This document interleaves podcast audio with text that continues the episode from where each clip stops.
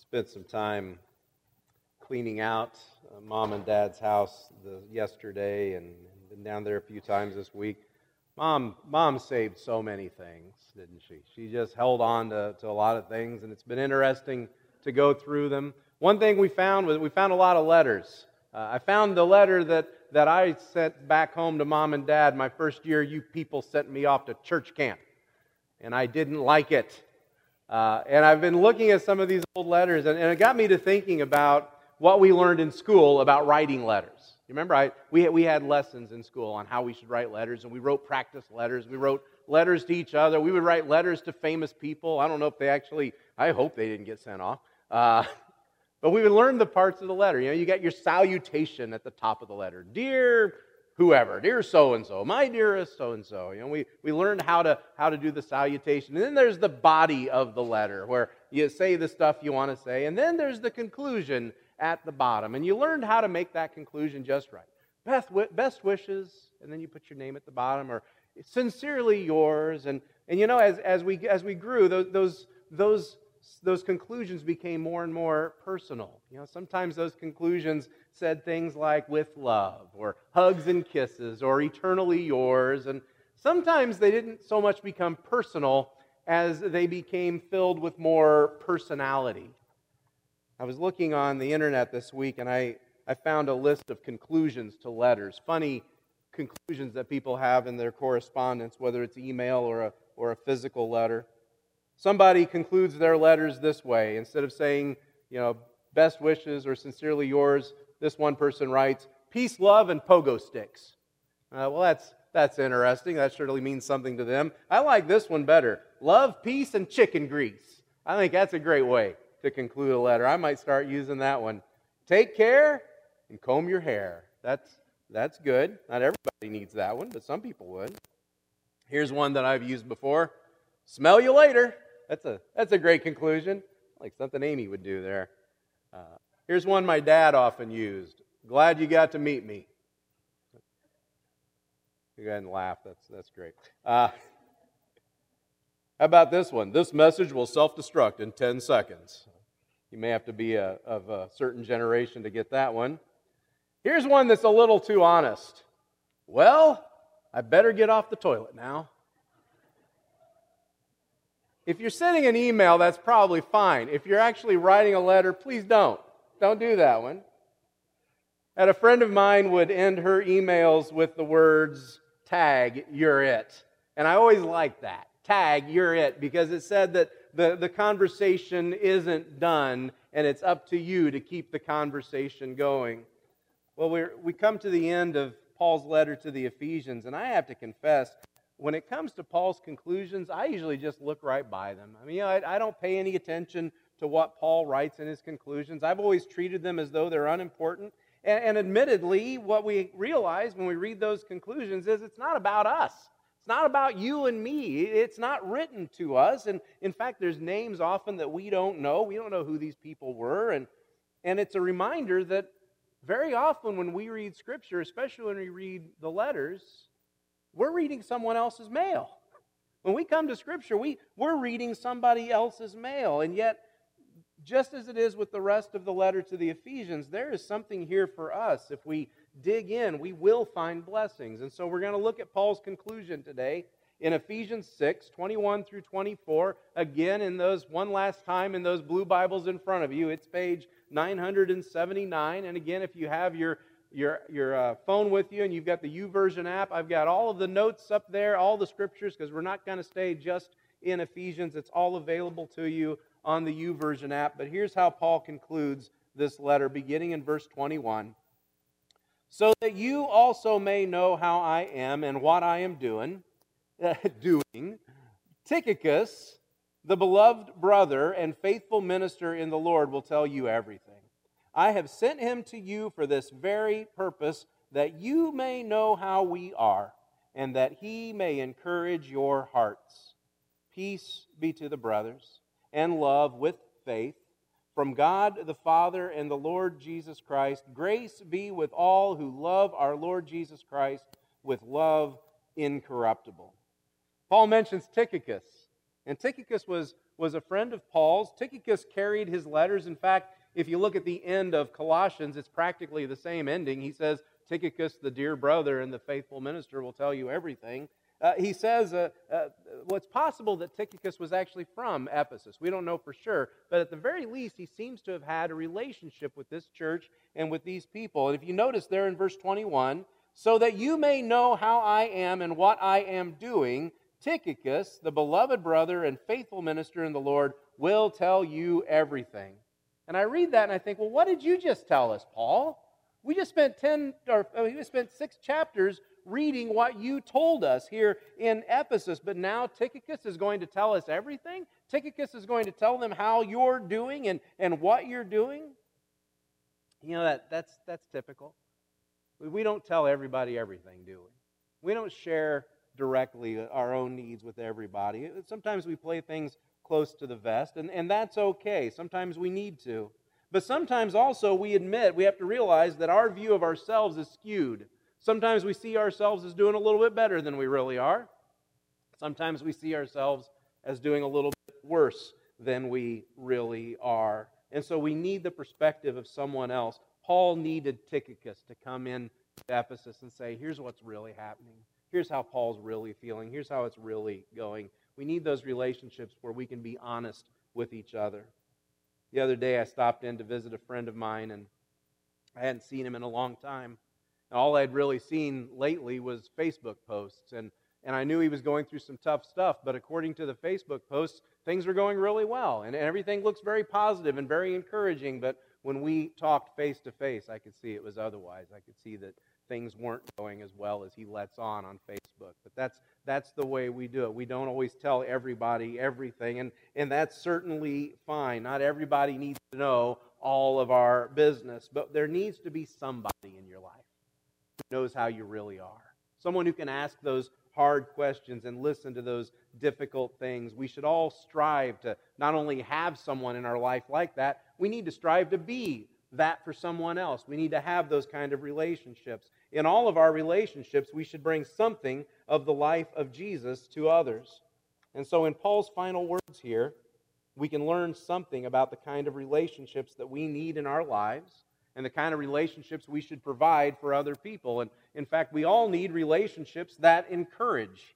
We all need relationships that encourage. He says again in verse 22 uh, he says of Tychicus, I have sent him, Tychicus, to you for this very purpose, that you may know how we are, and that he may encourage your hearts. I, I love the intention in that statement.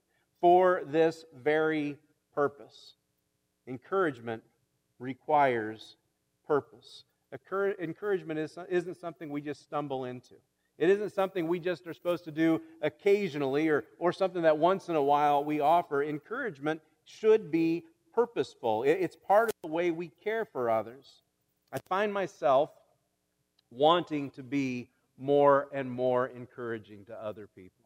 I find myself wanting to, to say encouraging things, to, to say things that build other people up. And I realize part of the reason why I want to do that is because I've been blessed by having so many encouraging people in my life. I've been blessed by the encouragement of others. Back in July, I was working on that final paper, you know, for my master's degree, and I opened up a book that I hadn't opened in about a year, and two cards fell out of it. And I immediately recognized what they were. They were from some of you, two cards from some of you. They were those cards that Shirley made for us last summer. You remember we were going through the fruit of the Spirit, and Shirley made these cards that had the letters I see in you and then one of the fruit of the Spirit. So it was I see in you love, I see in you joy, peace, patience, kindness, goodness, faithfulness, gentleness, and self control. I think I got them all. And both of these cards from two people in this church, both of them said, I see in you something that I don't ever see in, me, in myself. Both of them said, I see in you patience. And you had very kind things to say about the way Trish and I take care of Connor, the patience that we have to have for that. You had very kind things to say about the way I minister and, and the way that I do, the way that I serve here and the way that I that I care for other people. And, and it meant an awful lot to me. And I have to tell you, I know you sent those cards a year ago. I needed them that day. I needed them that day. I found them. And And I promise I won't lose them again. Uh, I have put them somewhere where I can go back to them at exactly the moment when I need them. But I needed the, those cards that day. They meant the world to me to find them right then. You hear that kind of purpose in what Paul says of Tychicus. I am sending him to you that he might encourage your hearts. He uses that same phrase also in Colossians. Colossians 2, verse 2, he, Paul prays uh, for the Colossians that their hearts might be encouraged and that they might be knit together in love. And you know what? You don't get one without the other. You don't get encouragement from other people without also being knit together in love. You, you don't get the encouragement without that. Relationships bring encouragement, or at least they should. They, we should bring that for each other. We read the word encouragement an awful lot in Scripture. I think we think we know what it means, but it, it's such a big word. It can mean many things. We talk about encouragement, and, and we could talk about cheering someone up. Someone's had a bad day, and we're going to encourage them, and that, that's encouragement. We also talk about encouragement as consoling someone. And the, the word encourage literally means to put your arm around somebody and walk with them, to, to walk with them through whatever they're going through, whether that's a moment of joy or a moment of sadness. Encouragement can mean to console or to comfort. I think about the church in, in Evansville today. There's going to be an awful lot of encouragement in the form of consolation, in the form of, of caring for one another through a really big hurt there today. Encouragement can also mean persuade.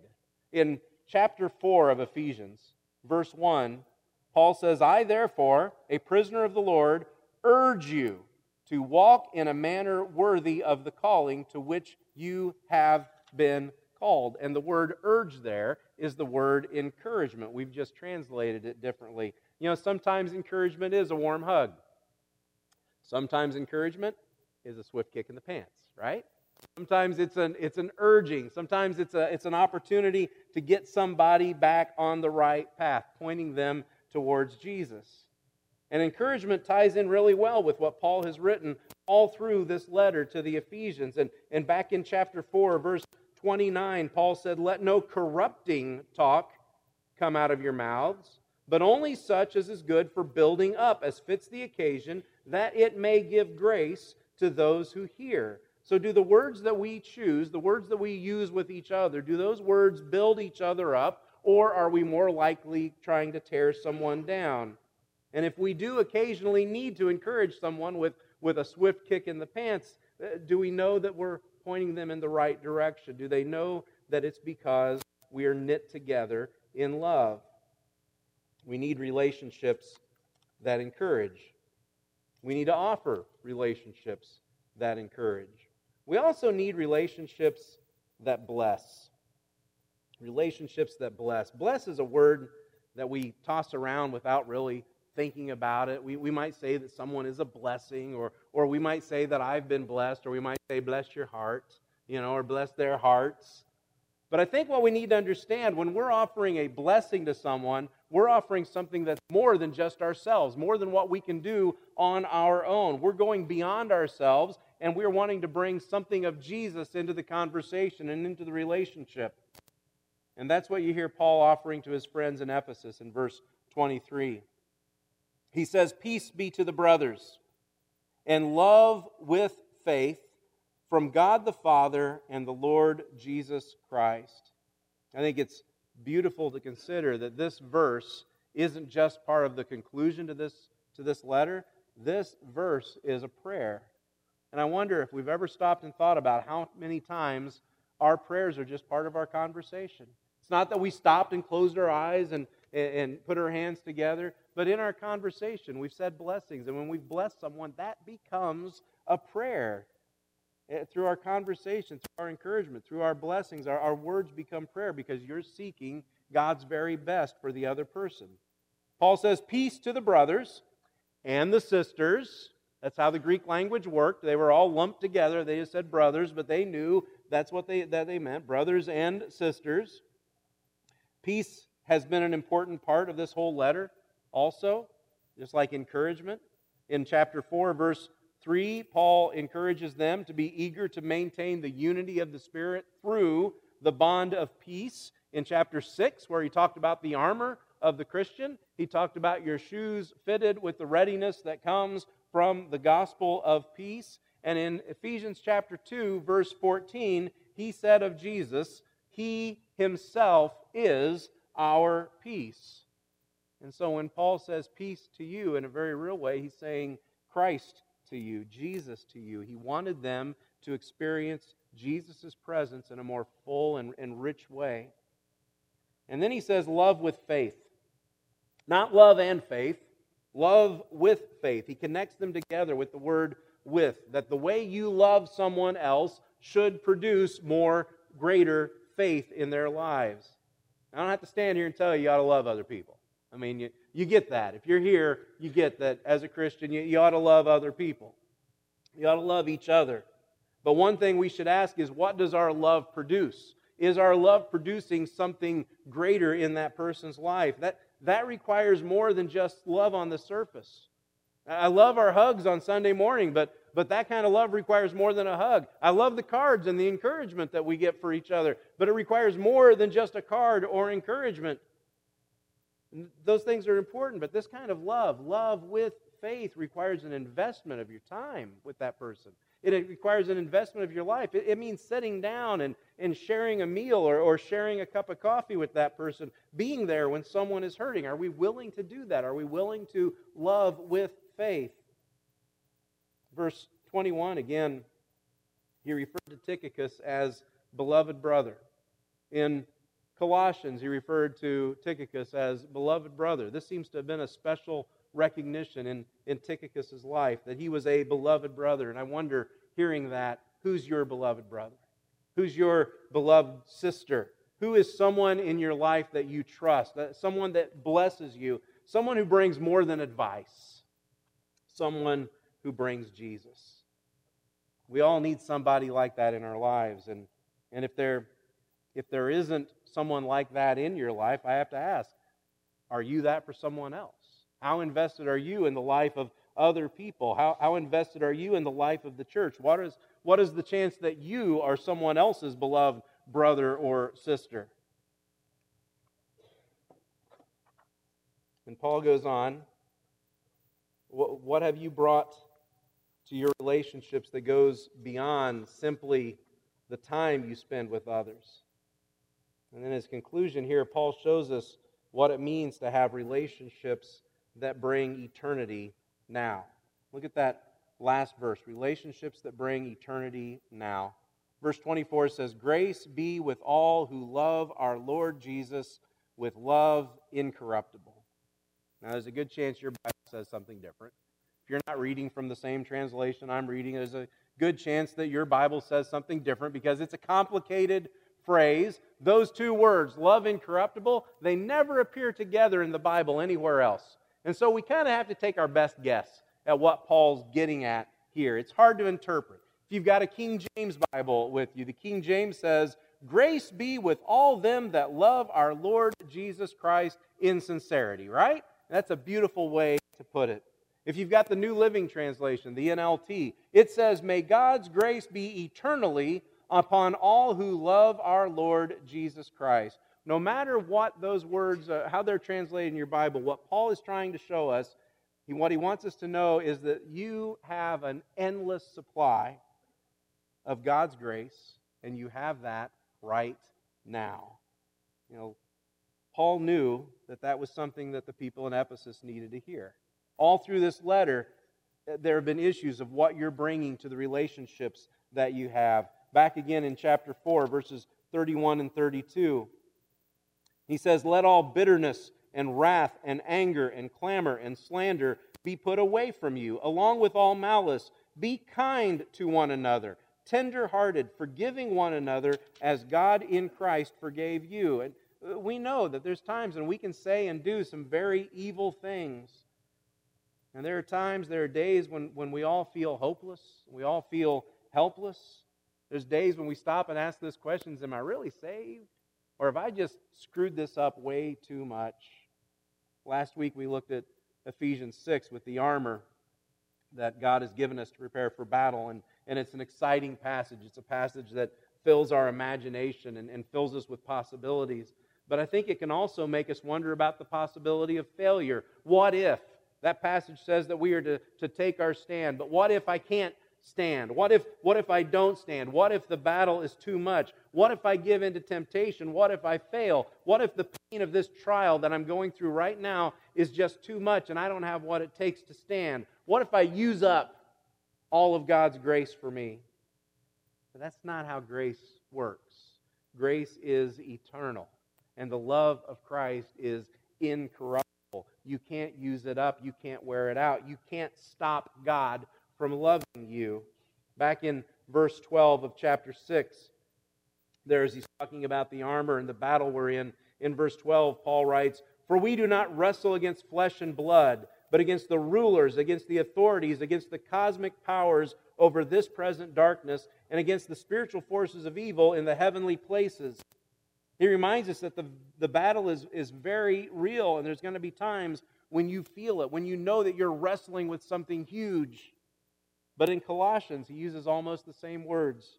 Colossians chapter 1, verses 13 and 14, he says of God, He has delivered us. He has already delivered us from the domain of darkness and transferred us to the kingdom of His beloved Son, in whom we have redemption, the forgiveness of sins.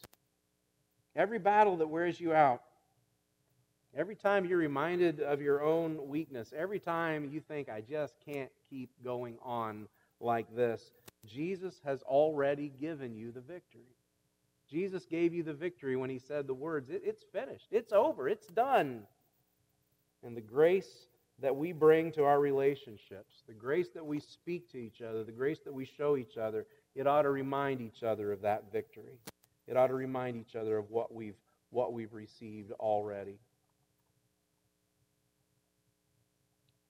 I titled this series Living as Light in a World of Shadows because that's what Paul is telling us all the way through this letter. He's telling us that, that there is darkness in this world.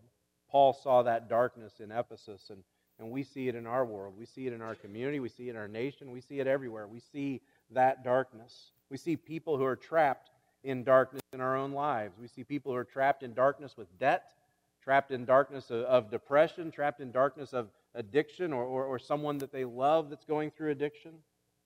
And for so many in our lives and so many people in our community, they see no way out. They see no answer. They see no light. But they see you. And they know you.